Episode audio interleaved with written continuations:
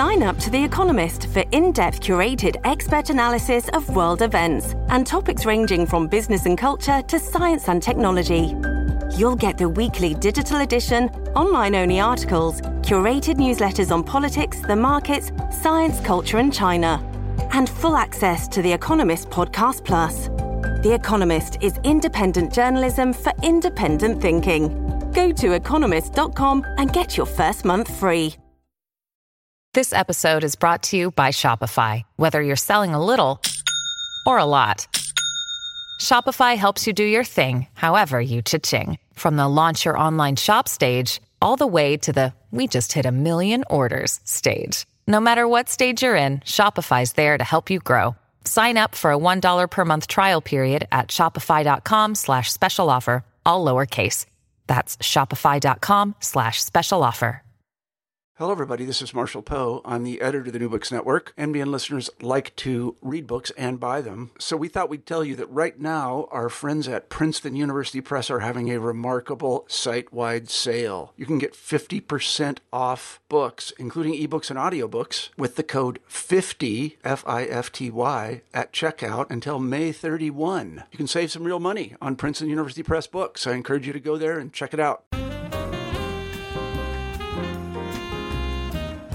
In our efforts to comprehend the systematic dispossession of Indigenous peoples in settler colonies such as the United States, Canada, or Australia, the notion that invasion is a structure, not merely an event, first articulated by Patrick Wolfe, has become something of a maxim for critical theorists. Part of this structure, as Patrick Wolfe described it, was a logic of elimination. After all, the settler must eliminate the native in order to secure her claim to the native's territory. But whom does the settler native binary exclude? And what do we fail to understand about how settler colonialism functions as a result? Hello, everyone, and welcome to New Books in Asian American Studies, a podcast channel on the New Books Network. I'm Nancy, one of your hosts, and I have the great privilege today of addressing these questions with Iyko Day, who is Associate Professor of English and Critical Social Thought at Mount Holyoke College as well as a faculty member in the five college Asian Pacific American Studies program. Hi, Iyko. Hi, Nancy. It's nice to talk to you. It's great to have you here. So, we're here today to talk about Iyko's new book, Alien Capital Asian Racialization and the Logic of Settler Colonial Capitalism, which was published in 2016 by Duke University Press.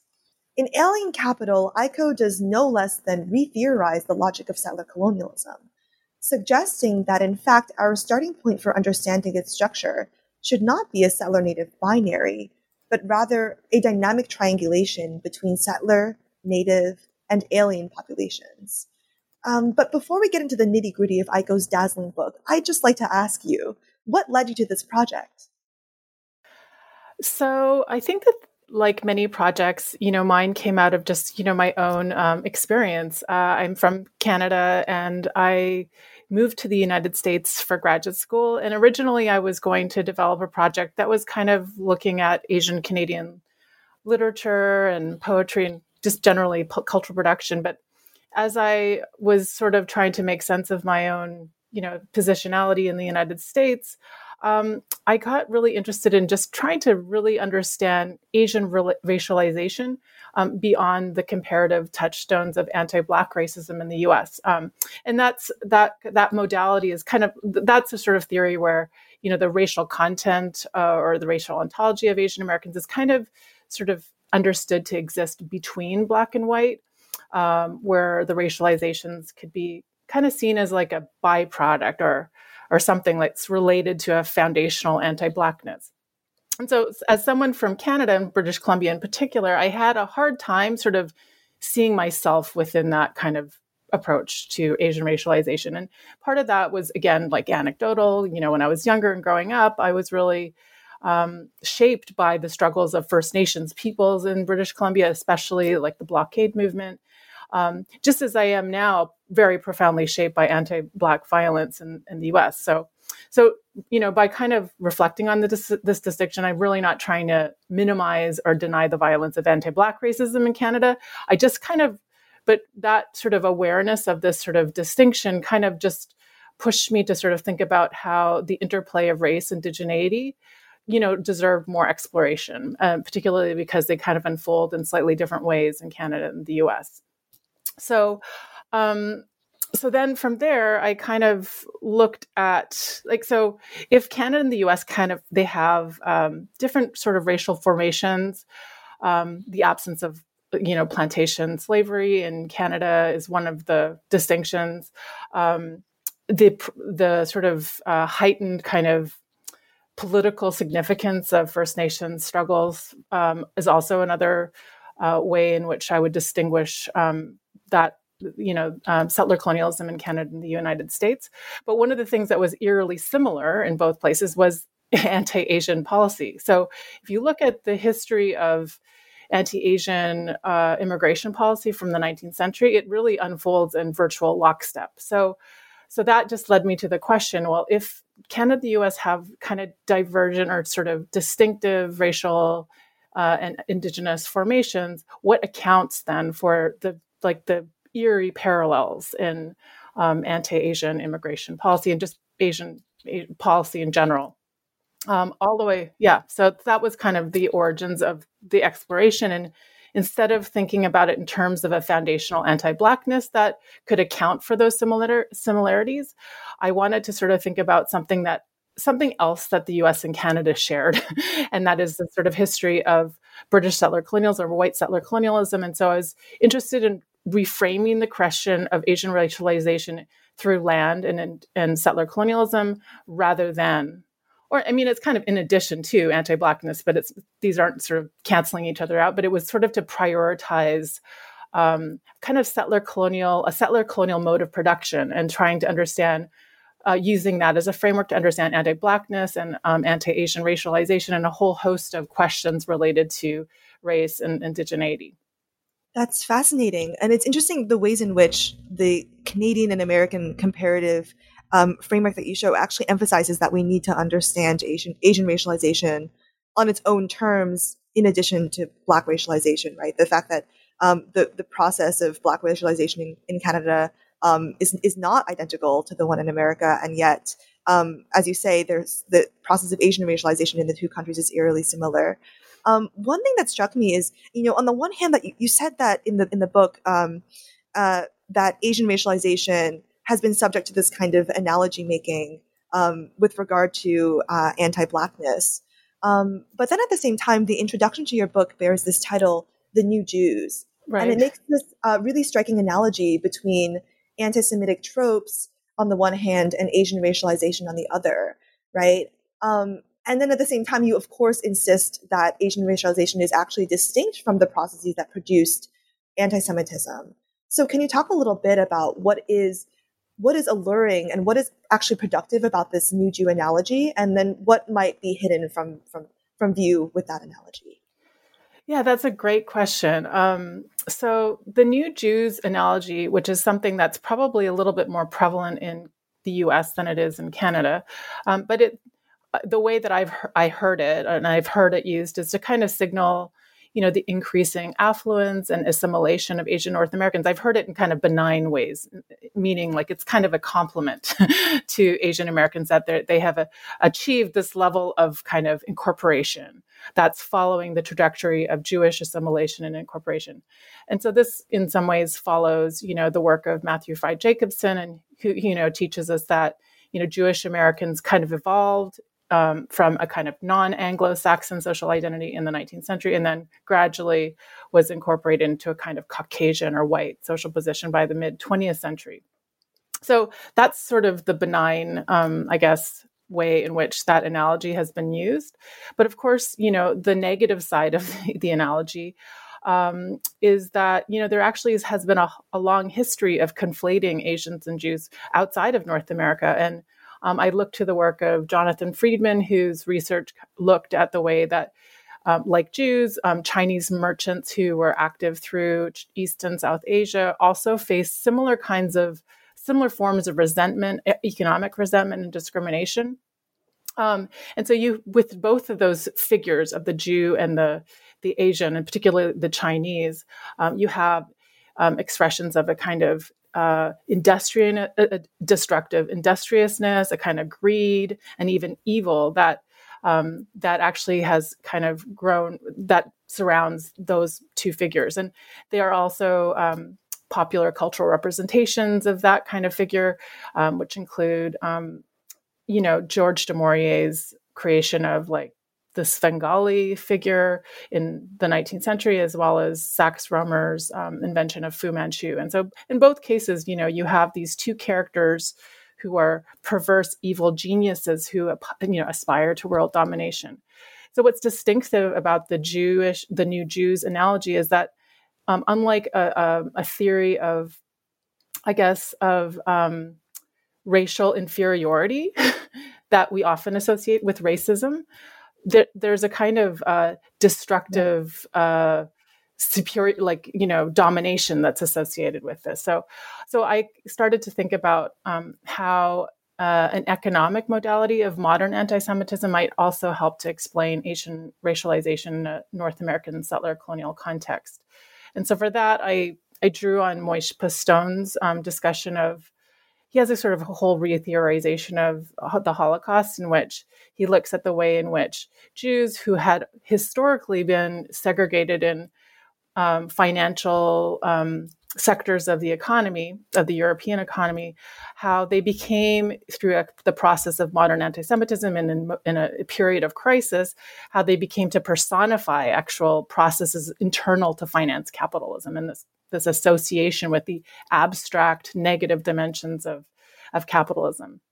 So I looked at that and thought that's really interesting because a lot of the tropes associated with Jews um, uh, it allowed me to sort of adapt that framework and think about how the Asian subject in North America similarly represented um, or personified abstract processes of value formation, but not because they were segregated in fi- the, you know financial sectors or interest bearing you know uh, uh, um, institutions, but rather by looking at the way they were associated with a certain form of destructive labor. That's so interesting. And so I think that in the book, correct me if I'm wrong, you term this sort of abstraction of uh, of Asian Asian bodies and Asian uh, Asian labor as representative of capitalism as a kind as as part of what you call this romantic anti-capitalism. Um, and I was wondering if you could talk a little bit more about what romantic anti-capitalism is um, in the context of your book, um, and and how it relates to Marxist theories of the fetish. Um, what's what's really going on there?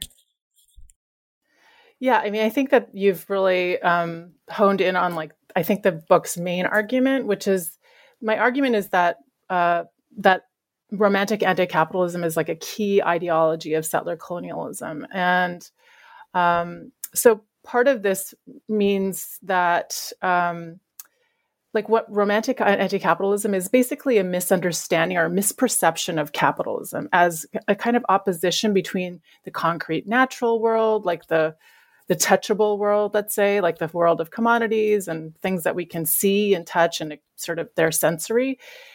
So it sees that as kind of opposed to the abstract dimension of our world, which include, you know, invisible circuits of capital like value. And so in if we read, you know, Marx's Capital, um, this is a misperception because the concrete and the abstract are actually in working constantly in dialectical relation. But in moments of crisis, we see how you know we tend to privilege or what romantic anti-capitalism does is it privileges the the the, the um, the sensory and organic world over the things that are sort of invisible and i can kind of i mean the example that i always use to sort of describe this in more uh, popular culture ways is actually the film um, Into the Wild, which is um, the story, which is the story. It's actually a true story of this guy Chris McCandless who you know, wanted he he really hated his upper middle class lifestyle, and he so he left or he ran away and he tried to you know he was on this quest to live in nature in the Alaskan wilderness, and so basically the what I understand from this story is that his animosity towards capitalist modernity was like so intense that he basically you know he burned his cash and destroyed his material objects but it was kind of a misperception of of like his this is um, a misperception of capitalism because he sort of idealized the wilderness as sort of outside of capitalism. and it's a kind of a binary view of nature as non capitalist and capitalism as anti natural, right? So, um, you know, in his case, which is kind of sad because he actually died, but, you know, him living alone in wilderness is it's not anti-capitalist. It will do nothing to overthrow capitalism, but we can see though in the example is how um, is how romantic anti-capitalism has the capacity to shape um, our idealized notions of purity and impurity, um, what is authentic and inauthentic, and who is natural or unnatural. Um, and I was just recently teaching um, a section on one of my classes on Vincent Chin, and you know he was killed because he was sort of a representation of these abstract, you know, economic threat associated with J- Japanese auto manufacturing. So we can see again how, um, how how this abstract threat can kind of be personified by Asians, and so that's sort of the the way in which I'm thinking about romantic anti-capitalism. And on the other side of it, to connect this to sort of settler colonialism, um, you know, there's also this romantic attachment to indigeneity, right? So we see in a lot of the um, uh, dominant represent or aesthetic, the aesthetic production of of white settler uh, association or attachment to land. It's often, you know, through this kind of indigenizing function to associate to naturalize whiteness in the landscape. So I, I'm interested in that as well. Wow. So to zoom out a bit for our audience, the the picture you've drawn for us so far, and I think it's really striking that you say it's it's in a way a misunderstanding or a misperception um, or conflation in a sense, is a white settler romantic anti capitalism that, on the one hand, makes the white subject seem native and seem natural and concrete, and on the other hand, associates the yellow or the Asian subject, more generally, I should say, with the threatening foreign abstract economism of capitalism. So I, w- I was wondering if you could talk a little bit, and I guess this goes into chapter one a bit, how it comes to be that the Asian subject gets aligned with that threatening foreign abstract labor. I mean, you talk uh, really um, uh, persuasively about the way that certain conceptions of time and also of deviant sex uh, play into that. Could you talk a little bit about that?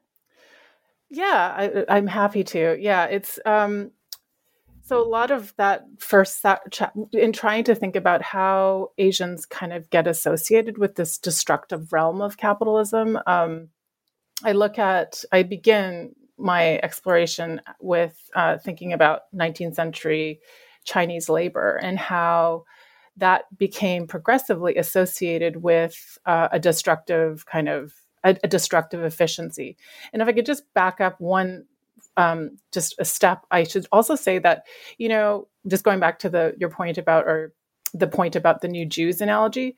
One of the other points that I'm trying to make, which follows the work of Colleen Lye and others, is to sort of um, argue that there's no break between a kind of yellow perilism of the 19th and early 20th centuries and the new Jews, that they're kind of two sides of the same coin. Or, or to say, to put it in other terms, that the model minority stereotype, which we you know many of my students think is a positive stereotype or and yellow peril um, that they're actually very much they're part of a similar continuum that actually just sees um, economic efficiency and particularly labor efficiency as the basis for exclusion in a kind of yellow peril moment or assimilation in a kind of model minority moment.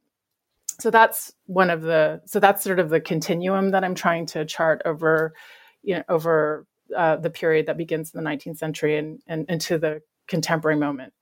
So, um, going to the point about time and thinking about labor time, uh, I look at the way in which there's a kind of excessive efficiency associated with Chinese railroad labor. And I look at um, how that excessive efficiency and, the, and that comes into conflict with white labor reinforces the sort of temporal and qualita- quantitative dimensions of Chinese labor as a threat to the qualitative dimensions of white labor. Um, and so over time, that kind of temporal and quantitative dimension actually is reinforced and expanded through this notion of Chinese perversity, through um, the development of, of these homosocial spaces of Chinese um, bachelor communities, et cetera. So we see this sort of fusion of the quantitative and temporal dimensions of Chinese labor as being destructive, and then later on becoming associated with um, the destructive, perverse kind of elements of uh, Chinese sexuality and Chinese like masculinity or a perverse kind of form of um, Chinese um, sexuality. So that's one of the ways in which I sort of explore the features, I guess, the gendered and sexualized features of the destructive uh, abstractions associated with Chinese labor time and its um, and its threat on a kind of qualitative, uh, qualitatively good, I guess, uh, notion of, of of white labor, and I look at that through various um, cultural productions. So it's really interesting because uh, speaking of those cultural productions, um, even as your entire book is theorizing um, the ways in which Asians are racialized, um, I think almost all of the sources that you use are actually cultural productions by Asian North Americans, Asian Canadians, or Asian Americans themselves. And I was wondering if, um, in in particular, in the work of Maxine, I think I think in this chapter you look at Maxine Hong Kingston, and I forget the name of the other um, uh, the other artist, um, Richard Fung. Um, if you could talk about the ways in which um, in in their works uh, they're speaking back um, to these notions of time. Um, what what do you mean by History 2 in in in, in this book? Uh, History 2 is uh, so. Thank you for that question. That's a great question. Um, so History 2 is is my way of looking or approaching Asian North American cultural production and the way that it responds, or it's sort of in dialogue with. Um, so, you, in each chapter, I have um, it's kind of a dialogue between an Asian American cultural producer and an Asian Canadian cultural producer, kind of responding to this um, thread that connects um, the U.S. and Canadian settler colonial formations. So that's part of the structure of each chapter. Um, so, History 2 is a concept that I developed or that I use from the work of Dipesh Chakrabarty that thinks about the way in which uh, we can think about time in different ways. And so a lot of the in, in this chapter on the railroad, I think about the ways in which um, they respond the, the, their representations of time um, uh, point to a different kind of futurity. So I'm looking, I'm thinking about both how the works disidentify with a sort of settler colonial um, representation of time or construction of time. Um, because in the 19th century, time becomes sort of consolidated with the with the construction of the transcontinental railroad. So, so how does how does it both expose and sort of and uh, highlight the exclusions represented in or that are embedded in those notions of time, capitalist temporality, and then how do they point to alternative futures that are, um, you know, allow us maybe a, that have a kind of utopian impulse. Um, there was another question. Okay, I think that I'll just end that. I'll end the question there. sure.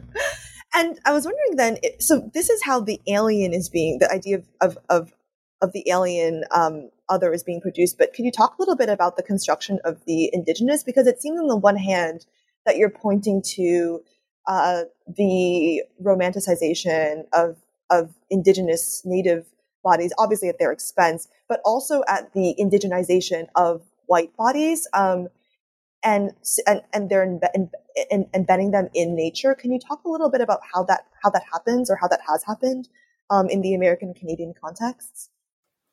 Yes. Um, so this is something that I look at, I think, in an, another chapter where I examine uh, landscapes, uh, uh, landscapes in Canada and the U.S. that are uh, construct or they're landscapes that are aesthetic landscapes so like painterly like artistic constructions of lands uh, of, of the land um, that were produced in like the 1920s and 30s which in both canada and the us are is a time of you know heightened xenophobia. We have all these uh, immigration uh, laws that are being passed in the 1920s and so i'm interested in the way in which um, people like the Group of Seven in Canada, um, Emily Carr, um, construct whiteness and or, or, indigenize whiteness in a particular way. And so I look at the way in which um, uh, the landscape is in some ways personified um, as a kind of white figure that's controlling the sort of um, unruly social forces from below. Um, I also look at Ansel Adams and uh, Gutzon Borglum, who created Mount Rushmore, again, to sort of look at the way in which whiteness and white dominion over the land is, is really strongly um, uh, associated and t- sort of constructed in relation to a particular view of landscape. So, of course, it's about romanticizing indigeneity and, and indigenizing whiteness um, uh, in opposition to a kind of a, a, racialized threat that, in this case, is um, represented by um, the Chinese, but other also other Asian ethnic groups. Uh, one of the examples I think that's kind of bears this out. A more contemporary example is actually the film um, Cowboys and Aliens, which is not a film that many people have seen, but um, it's a film where uh, actually you see the alignment of, of cowboys and native people against this alien you know this alien threat which you could sort of see as a personification or as a representation of asians but again this idea that um, white settler or kind of uh, white settler identity is heavily invested in this sort of alignment with indigeneity, even as it is, you know, committing uh, has genocidal policies against that indigenous community, real indigenous communities. Um, in a kind of imaginative realm, um, indigeneity is kind of a anchor for a kind of white settler claim to um, to the to a kind of ownership of the land. Right. I think I think there are actually a lot of striking similarities there between the, the ways in which the idea that the threatening indigenous, you know, um, or or alien other, even even as it is, I mean, historically been the reverse, right? Has been indigenous non dispossessed and so on and so forth. Um, it is is very parallel to the ways in which you know there's implicit representations of the the black other as threatening, you know, um, when in fact it was sort of um, uh, slave catchers who were chasing. Um, there, and there's there's a lot that's been written about that, the role of um, of, of race in these sort of uh, science fiction uh, fantasy narratives. So so we've we've talked a lot about representations, um, but of, of course these representations of, of labor, of indigeneity, of land, and so on bear very concretely on racialized bodies. I mean, put bluntly, racial representations have consequences, right? Racialization has has consequences beyond just, of course, racialization itself. So, can we talk a bit about Japanese internment and, and how you treat Japanese internment in the book? I mean, as you as you said, um, very strikingly, there is a continuum between the notion of Asian peril and the notion of model minority, and I see Japanese internment as being this event um, between these two uh, tropes or representations um, that people often see as something of a conundrum and can't make sense of in our perhaps idealized notions of or narratives of American history. Um, how do you conceptualize of Japanese internment in the book? Yeah, that's a great question. I mean, for the longest time, I struggled, especially with the representation of Japanese uh, Canadian internment that's depicted in Joy Kogawa's Obasan. Um, and so, Japanese internment in Canada and the U.S. I should note, is quite was quite quite different in the sense that in Canada, Japanese Canadians weren't allowed to return to the West Coast until 1949, and so there was and there was a whole dispersal policy um, after the war. So many Japanese Canadians were actually sent further uh, east uh, into the prairies, and this is a policy that was actually discussed in the U.S., but actually never uh, came, never uh, was never materialized. But but one of the one of the interesting parallels in Japanese Canadian and Japanese American internment was the kind of um, association with uh, nativeness, um, and particularly the way in which Japanese Americans um, uh, were, in the case of Poston, were you know sent to a, a native a reservation, and then in Canada.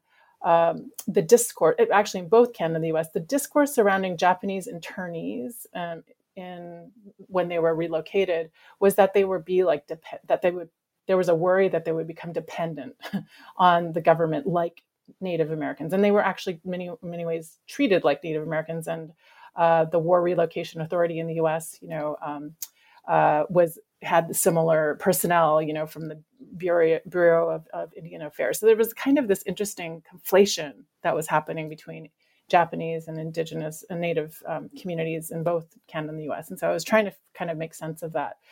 Um, and so for the, for the chapter on Japanese, um, uh, you know, relocation, I looked to uh, Colleen Lye's work.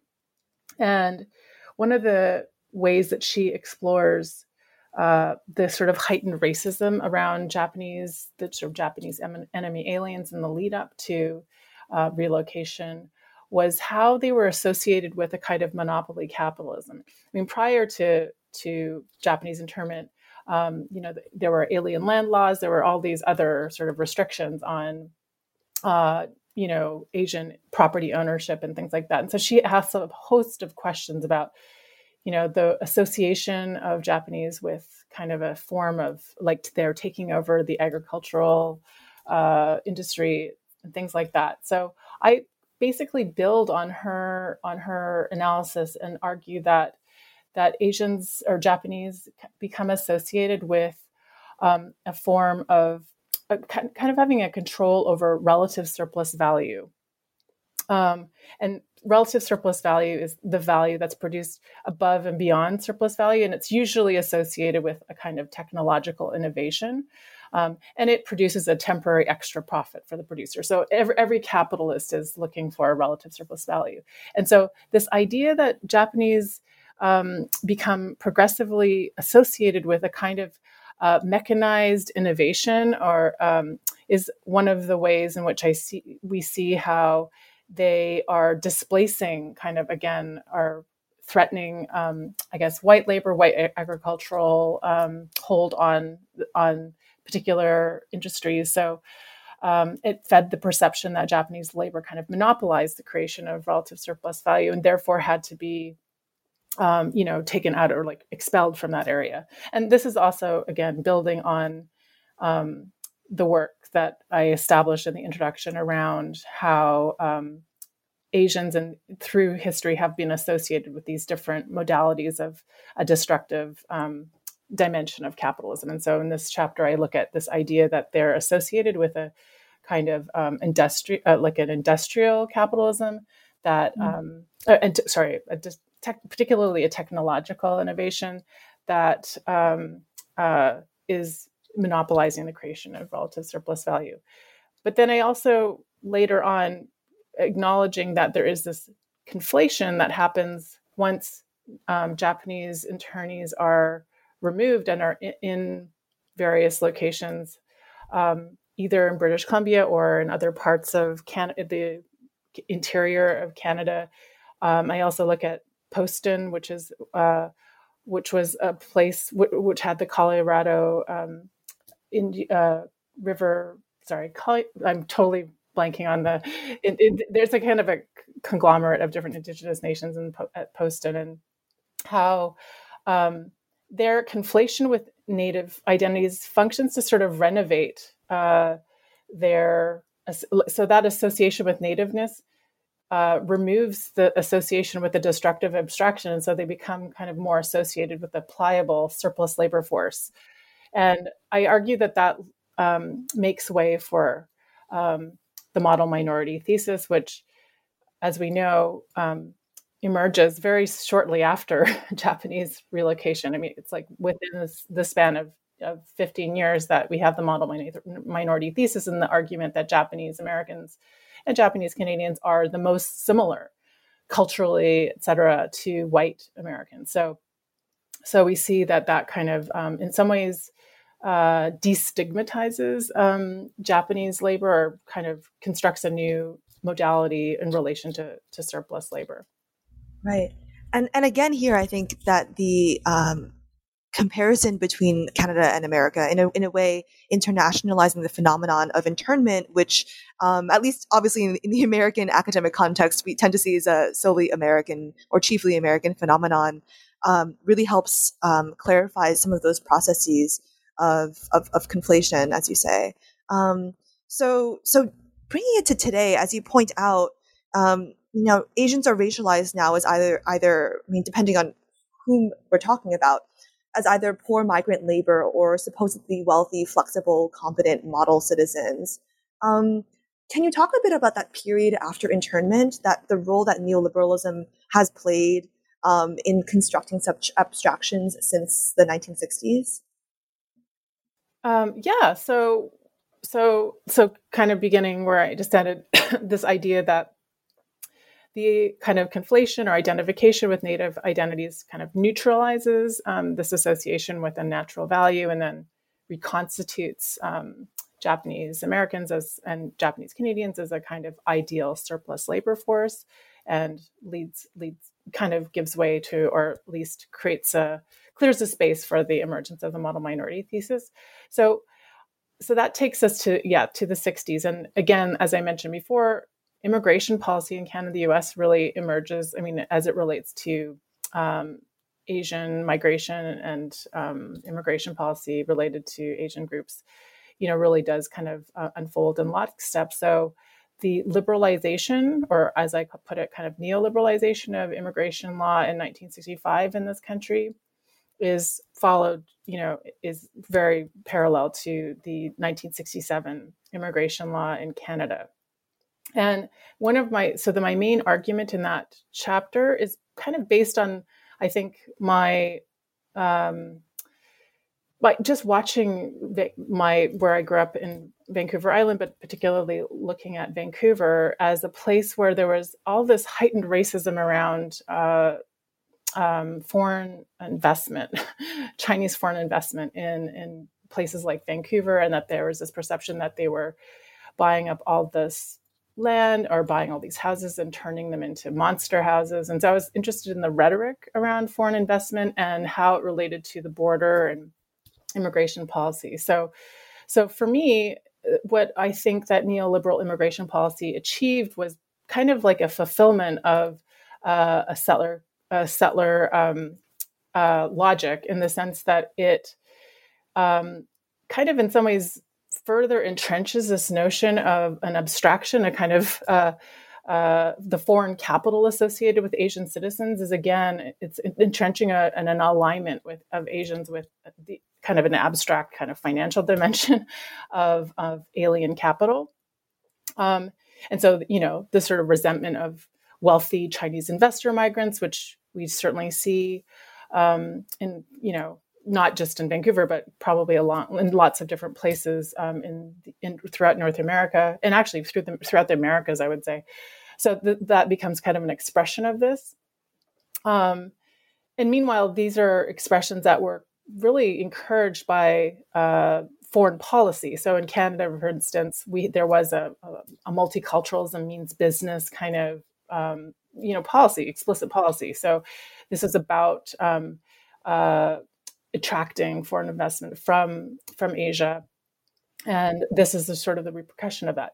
Meanwhile, the sort of denigration of poor or low skilled migrants kind of has remained. I mean, in the 19th century, the passage of the Chinese Exclusion Act, the passage of the Canadian Chinese head tax and later Chinese Immigration Act in 1923. I mean, all of those policies were meant to deter poor, low skilled migrants. And so that has remained consistent because 1967 and 1965 um, immigration policies um, explicitly in Canada and have become more of a reflection of Canadian immigration policy. They have they they favor a point system, like they favor a high, highly skilled um, you know, as Ling Chi Wang puts it, techno coolies, and um, and so so that that there still is the same similar perception or the perception of, of low skilled Asian laborers as being some kind of destructive threat uh, through their labor, um, the labor, the threat to white labor that they represent, or the threat to white citizenship that they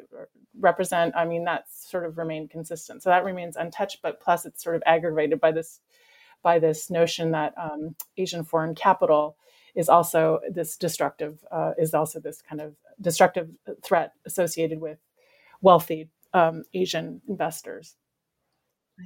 So one thing I was struck by, and just to go back to um, the beginning a bit, um, is that um, you you you've, you've mapped out um, this distinct process of Asian racialization, and um, um, on, on, on the on the one hand, it has to do with the, the sort of perceived, perceived threat of specific, you know, let's say Japanese or or Chinese labor. Um, and yet there's also this notion of, of Asian racialization, right? That um, something about um, the visual culture, um, for example, I as, a, I as a Korean might be abstracted in the same way um, as a, a Japanese um, subject in, in the street, right? just to put it very, very colloquially. and I was wondering, I mean, how that process happens, how it comes to be. Is this is this yet another level of conflation um, in, in addition to the abstraction of, um, of capital? Well, uh, that's a great question. And I think that the way that I try to respond to it is through, again, uh, continues with thinking about the role of the border and thinking about how uh, immigration policy functions as a form of kind of of global Jim Crow or a, a global site of uh, like uh, segregation on a world scale. And so, thinking about the development of or the history of capitalism in North America, you know, um, one of the arguments I make is that the racialization of Asians is also more abstract, uh, meaning in a slightly different way than I meant. I mean, in other parts of the argument, but it's more abstract in the sense that it's less uh, fixed. It's less uh, mutable, or, or sorry, I should say immutable. So the, when Asian migration comes into North America, it's at a moment in the history of capitalism that requires a much more flexible labor force. And so as a result, you know, there's a kind of there's this idea that Asians are kind of less racial than African Americans or indigenous populations whose racial essence is kind of expressed as the relative power of their blood to contaminate in the sense of in the in the case of of African Americans or to sort of um, erase a population and and if we think about indigenous populations. And so um, so it's interesting that um, in many ways uh, there Asians don't have because of the border um, as a racial signifier the idea that there's some kind of indelible transfer like transferable attributes that are associated with asianness you know there that that, that whole modality of, of racialization that we might associate with blackness is really less necessary as a strategy of containment because um, unlike emancipated slaves you know asians could and were excluded from the from the nation state through immigration policy. So it wasn't as much of a requirement to sort of fix these kinds of racial notions to the body because the, their entire body could be excluded. Does that make sense? yeah, that makes a lot of sense. And I think, yeah, I think this um, framework of the global Jim Crow really helps um, zoom us out a little bit and, and not be so limited to the national framework and thinking about how these processes of racialization happen. Um, and I guess I wonder, um, I, I, I, thought a lot about in this book um, about complicity, right? We're, we're talking a lot about the ways in which subjects are racialized. Um, mm-hmm. But then it also struck me that, you know, different racialized subjects can be interested in very different kinds of political projects, right? Um, and I thought that this was particularly clear um, in the case of Israel, right? That on the one hand, there is the racialization of Jews, um, and, and, and, and, and, and of course that serves as a kind of analogical function with regard to Asian and racialization, racialization in your book, right? That they've there's there's they've undergone one process of racialization, and yet on the other hand, and uh, of course this is like very prevalent in Palestine studies um, and Middle East studies more generally. It's it's very clear that there are um, reasons to consider Israel itself as uh, a settler colony. Um, so I was wondering how you understand Israel as a typical settler colony or as a meaningfully exceptional one. Yes, um, that's a that's a great question, and it's not a question that I take up with any uh, level of uh, development, you know, in in my book. But certainly, um, I think a lot of people, the the thinking and the development of of settler colonial studies is has really considered the question of Israel. And for me, um, the work of Brenna Bhandar, uh, her her book, her recent book, is called "The Colonial Lives of property, and the subtitle is Law, Land, and Racial Regimes of Ownership, uh, which is a, is a fantastic uh, examination, kind of comparative examination of settler colonies and like logic of property um, and ownership in, in Israel Austra- South Australia, British and British Columbia, and also in relation to uh, British uh, property laws um, that were enacted in Ireland. So, so one of the things that I learned from her book is that, on one hand, uh, Israel is a, is a typical settler colony in the way that it, um, through Zionism, it imports particular ideologies of improvement and use from British colonial law. And so there's a real emphasis in Zionism on, on particular, very specific modes of, of cultivation in order to assert a property right in land. And, and this is really consistent with um, property law that I'm familiar with, and, particularly in North America, where you know there's this idea that you know if you um, improve the land, then it's it's sort of the basis of property your your uh, an ownership, right? So indigenous people occupy the land, whereas settlers uh, own it. um, mm-hmm. Uh, and so this idea, the, this ideology of, of improvement and use is really central and, and really consistent across um, these different settler colonies.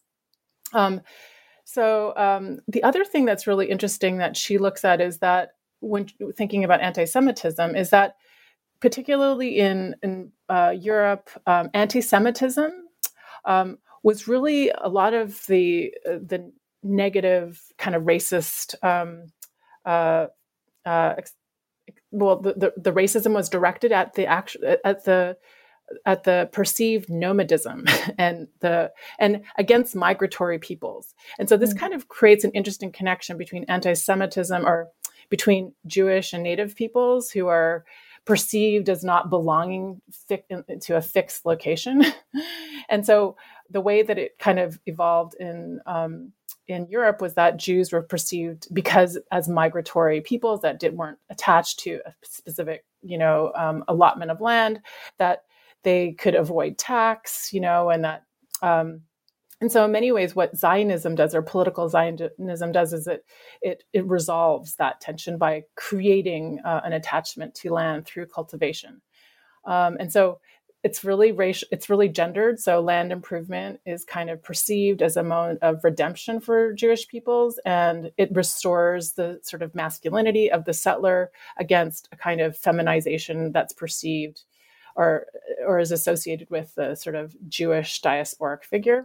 Um, so i thought that was kind of interesting and but the but i think that it's also important to kind of um, note the distinction um, that unlike other settler colonies where in which there's absolutely a colonial profit motive um, that existed throughout North America as well as um, Australia, especially when you see the development of these corporations that um, establish these property um, laws uh, or enact kind of property uh, in, in, and, and through cultivation and, and uh, um, through um, surveys and a whole bunch of like forms of mapping. what's distinct in at least in Bhandar's um, book, she talks about how you know the theological dimension of Zionism is definitely um, distinct, and there isn't really that kind of same profit profit motivation of a settler colonialism that exists in Israel. So, um, so, the, so that's kind of those are some of the points that I drew from her examination of Israel. That's really interesting. And, and it's certainly, I mean, to fill in the other half of it, I, I think that certainly aligns with at least my understanding of the ways in which um, the Arab Palestinian was racialized in that context, right? The, the migratory Bedouin uh, Arab. Um, so I was wondering how, I mean, Alien Capital, um, I think the, the audience should know with no exaggeration, um, is an astonishing, you know, new theorization of settler colonialism. I was wondering how it's been received um, in the few years since it's come out. I think that it's been well received. um, uh, yeah, I think. I mean, it, it, it's. Um, I I feel like I'm in between uh, two. I mean, I'm sort of both, or how do I say this? I'm I, I feel like I'm kind of an Asian Americanist, uh, uh, thinking about this question of settler colonialism, which um, is distinct from um, some of the theorizations of, I guess, Asian settler colonialism in um, in Hawaii and other places, and particularly because I'm trying to sort of move out of a binary framework of settler colonialism.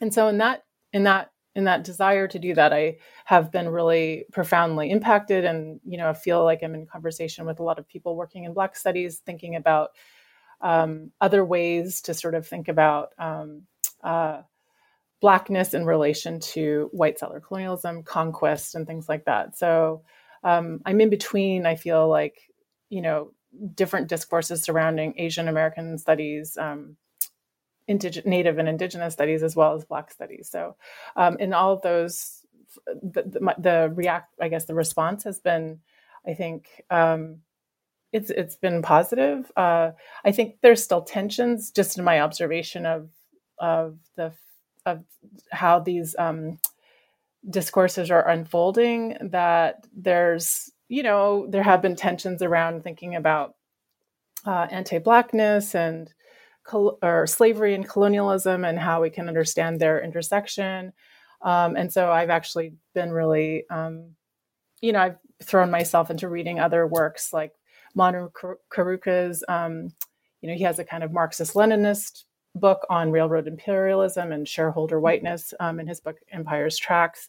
I mean, I mentioned Brenda Bhandar's book, The Colonial Lives of Property, and then Robert Nichols' uh, recent book, Theft is Property, it also is a really excellent way of kind of thinking through the relationality of slavery and um, and colonialism, and also thinking about uh, the role of just property. Um, through, I mean, I think feel like that's a, a through line that, that that a lot of the discussions, which is something that kind of is in the periphery of my book. I mean, thinking about Cheryl Harris's notion of whiteness as property, but that that comes to the fore and thinking about both the expression of like the way in which property is enacted um, in mm-hmm. land, but also notions, thinking about notions of self possession, right, and and the body as something that is owned or you know what is what is the status of, of self-possession and liberal conceptions of self-possession so those have all been um, really interesting ways that i have um, thought about connections with with my book that's really striking actually that reminds me of um, one of my favorite parts of the book um, um, but perhaps also um, one of the more controversial ones is um, when you talk about um, the position of African slaves and African Americans within the settler colonial triangulation that you set up. And you say that actually we should understand slaves as migrants um, and, and, and not as this sort of indigenous natives in this, in this triangulation. And of course, you know, you say it, it, that in no way implies an equivalence you know, between the heterogeneous experiences of African slaves and Asian migrants and their descendants. Um, but could you talk a little bit more about that, about why it actually helps us understand anti-blackness um, more to perceive or uh, uh, to conceive of of of, of um, the black body as part of um, that migrant point in the triangle. Right. Um, well, I try to. Um, I don't know if I emphasize migration specifically, but I do emphasize the idea of being alien. So the whole point of the, the sort of orientation of the whole book is to sort of think about indigenous land. So if everything is oriented around that, then um, you have white settlers, but I argue that you have racialized aliens. So people who are not indigenous, but they're not not non-white, non-indigenous people. So so I think about um, African slaves in the US as being kind of the original or sort of first aliens to the United States, and which is very distinct from obviously the later um, arrival of, of Asian aliens, but to sort of think about it, the triangulation in, the, in those terms. So, like white settler, indigenous, and, and, and racialized alien. And um, can you tell us a little bit about um, your future projects? Uh, Yes, um, I'm thinking about uh, at the moment a few different things, and I'm not sure if they all go together really clearly yet. So I'm looking forward to my upcoming sabbatical. Um, but um, I am interested in thinking through um, exploring the idea of nuclear colonialism and I, I this, the origins of this new sort of set of questions that I have emerges just from um, doing a little bit of research on the atomic bombing of Hiroshima. Uh, and actually, my my family, my my grandmother and my uncle and my my whole family on my mother's side is, is from Hiroshima and lost people through the atomic bombing of, of Hiroshima. So I was interested in you know exploring some of that um, that history, and it turns out that the um, that the uranium that was sourced and used in the atomic bombing was sourced from the Northwest Territories in Canada, uh, and also the uh, the Belgian Congo in, in Africa. So I was kind of interested in this intimacy of you know three continents, I guess, uh, between like mm. uh, the Belgian Congo, Northwest Territories, and how, and then that uh, the uranium that went into the bomb was um, uh, tested in New Mexico and then you know detonated over Hiroshima. So sort of thinking about uh, the logistics of of that uh, of the transport of uranium. So that's one one of the questions that I have, and then the other is to sort of think about um, settler colonialism in African nations, and in particular, just thinking about the way in which at least in Patrick Wolfe's theorization or the sort of dominant conceptualizations of, of settler colonialism often exclude African nations, African settler colonies. So I've thinking, been thinking about um, just uh, looking at um, extractive economies, settler col- colonies in, in Africa to examine how the connections and maybe disconnections in um, the phenomenon of wastelanding in um, in places like uh, that you know uh, produce or produce minerals for uh, the global north. Um, but similar similar um, processes that exist in the Northwest Territories in Canada, as well as in places like um, New Mexico and other parts uh, where there you have the same kinds of extraction, sort of places that are there's extraction and also dumping that happens in the same place. Wow, Iyko, I think it is with no exaggeration. I can say that we're very excited um, for those upcoming book projects. Um, and um, thank you so much for coming on here today. Thank you so much for having me.